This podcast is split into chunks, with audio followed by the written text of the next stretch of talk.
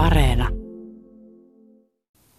Ja toimitusjohtaja Ville Peränen on tässä, seurataan urakkaa täällä Haapaniemessä, kun kerrostalon katolta otetaan lunta. Ja koko lailla hyvin sitä on saatu pudotettuakin. On tuossa seurannut lumeen humpsahtelua ja vaikka sä Jussi noin työjohdollisesti sanoit, että kiipeät tuonne katolle, niin yksi periaate mulla on aina ammattimiehen työtä, emme häiriköimään ja annan tehdä.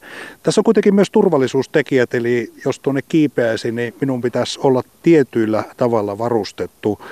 Ville, jos puhutaan tästä etukäteissuunnittelusta, joka on tämmöisessä kattotyössä kaikkein tärkein, niin minkälaisia asioita selvitetään ennen kuin tuonne katolle noustaan?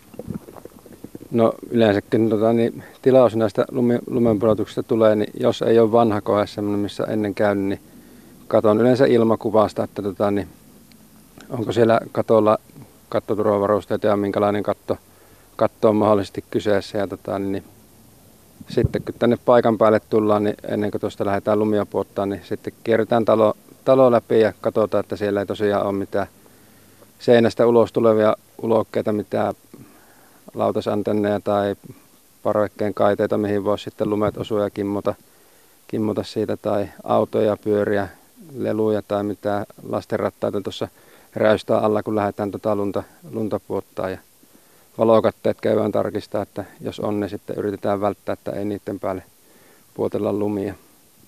Ennen tuota lumen pudotusta on tärkeä hetki, kun tuo pudottaja, joka on siis katolla, kiipeää sinne ja alhaalla on aina yksi henkilö, joka valvoo tätä pudotusta. Eli nämä on kaikki turvallisuustekijöitä. Huomasin, että tuo kiipeä meni varovasti, oltiin koko ajan vähän niin kuin yhteyksissä ja seurattiin hänen menemistään. Joo, no yleensä kun mennään tuota, noita seinätikkaita ylöspäin, niin käytetään semmoista nousu, nousu tota, niin, niin kelkkaa.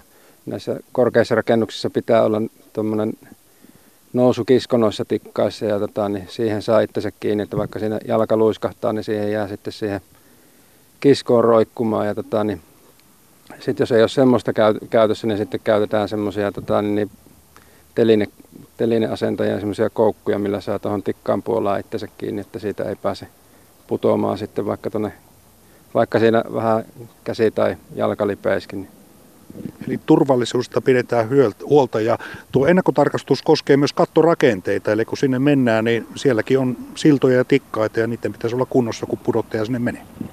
No kyllä joo, että tarkistetaan sitten, että ei sinne viitti laittaa mihinkään hirveän lahoihin kattosiltoihin itseänsä kiinni. Että tota, niin tietenkin tarkistetaan se, että mihinkä uskaltaa itsensä laittaa ja sitten etitään semmoinen kohta, mikä varmasti kestää sitten sen, että jos tuosta räystää yli luiskahtaa, niin, tota, niin varmasti pysyy, jää sitten siihen niin, että ei tule maahan asti. Ja tämän alamiehen rooli, joka seuraa tuolta tuolta lumenpudotuksen sujumista, on myös äärimmäisen tärkeä turvallisuuden kannalta. Tässä on tällä hetkellä tuommoista suhteellisen kevyestä lumesta kysymys, eikä tuossa ole paljon jäälohkareita mukana, mutta silloin kun siinä on jäätä, niin se on todella vaarallista. Eli jos sinne jää, niin voi jopa kuolla. No joo, kyllä. Eli tuo alamiehen tehtävä on ohjata ja johtaa tätä lumenpudotusta tästä maasta käsi, että hän näkee, hän, mitä tässä maassa tapahtuu ja mitä tässä, mitä tässä niin on, että tuolta ylhäältä ei välttämättä ihan tuohon seinän viereen näe, että, että tota, niin, niin, hän ohjaa tästä alhaalta tätä lumenpudotusta.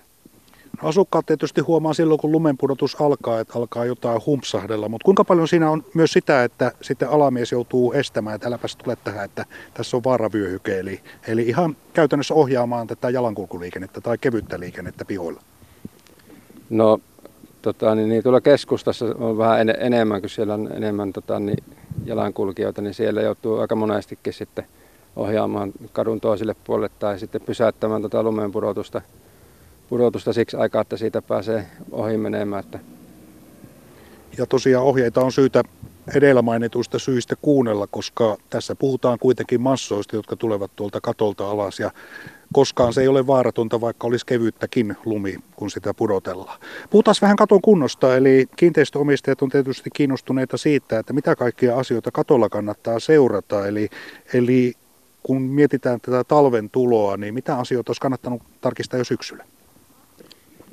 No syksyllä kannattaa katsoa, että no kaikki joku semmoinen syystarkastus tonne, että rännit on puhtaat, että ne pääsee jäätymään sitten talvella ja että kattoluukut on kunnolla kiinni, ettei se saada sitten yläpohja täyteen lunta ja, ja, ja että tietenkin kattoturvavarusteiden kunnot, että sitten sieltä pystytään turvallisesti lunta puottaa ja että lumiesteet on ehjät ja paikoillaan ja ei ole pultit, pultit löysyllä sitten, että ne ei tule lumien mukana alas sieltä katolta.